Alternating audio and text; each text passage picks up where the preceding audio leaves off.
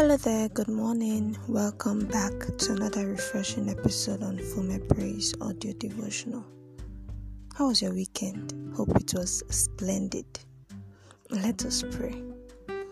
Dear Lord, we appreciate you for today. Father, we thank you for the precious gift of life. We thank you for your goodness. We thank you for your mercies. Thank you for your sustenance. Thank you for your love in Jesus' name. Lord, we pray committing today unto your holy hands. We ask that you go before and after us in the mighty name of Jesus.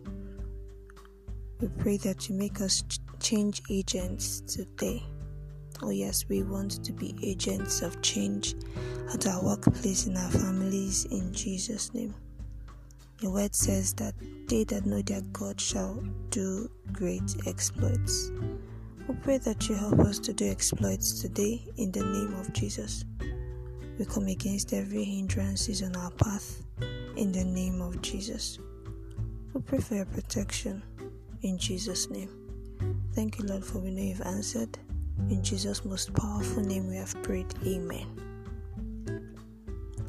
So, today in our Bible study, we would be looking at the topic blessings with sorrow. Blessings with sorrow. Our text is from the book of Genesis, chapter 16, verses 1 to 5. Please read it. Memory verses Psalm 106, verse 15. It says, And he gave them their request, but sent leanness into their soul. Now, a lot of people have gotten their fingers burnt in the place of seeking an alternative to God's promise.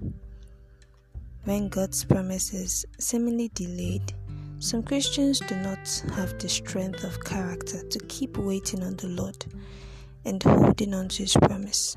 They therefore seek out and accept man's alternative to God's precious promises. Not only does man's alternative take you off God's course and provide you with quick fixes that cannot really fix anything, they also give you momentary joy that cannot absolve you of sorrow. This was the experience of Sarah. In today's Bible reading, after Sarah gave her maid Hagar to Abraham to raise children through her, she was happy and relieved that her problem of barrenness seemed solved. But her relief soon turned into grief as her happiness became sorrow.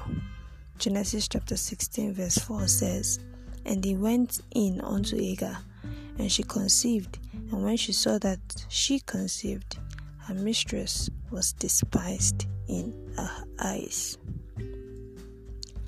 Sarah took good care of Hagar in expectation of using her as a means to an end. For the purpose of childbearing, she exempted her from the usual chores that her fellow maids would perform. However, the moment Hagar conceived, the tables turned against Sarah. Suddenly, all the attention shifted to the new queen of the house. Everyone and everything had to be at her beck and call. She no longer had regard for her mistress. Realizing she now had what Abraham earnestly wanted, she used her pregnancy as an excuse for gross misbehavior. She took over Abraham's attention, and the poor man hardly even had time for Sarah anymore. When she was disobedient and her mistress tried to correct her, she would simply tell her, Madam, if you were ever pregnant, you would understand what I am going through. That was the beginning of Sarah's sorrow.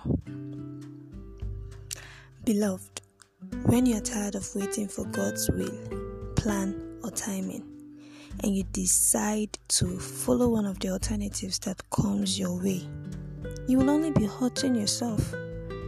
May you not use your hands to undo yourself in Jesus' name. Amen. When God blesses you, He removes every form of sorrow from it. But whatever blessing you think you can derive from substituting God's plan with an alternative will, with an alternative, will only be short lived and will definitely come with sorrow. Some people who knew and turned down God's will in marriage, following the dictates of their flesh, ended up in sorrow. In years to come, you will understand why it is the best decision, why the, why the best decision you can ever make is to follow God's will. Before venturing into marriage or any business or anything at all, ensure that you take out time to find out God's will and patiently follow it. May God help us in Jesus' name. Amen. Key points. Okay, today there's no action point, it's a key point.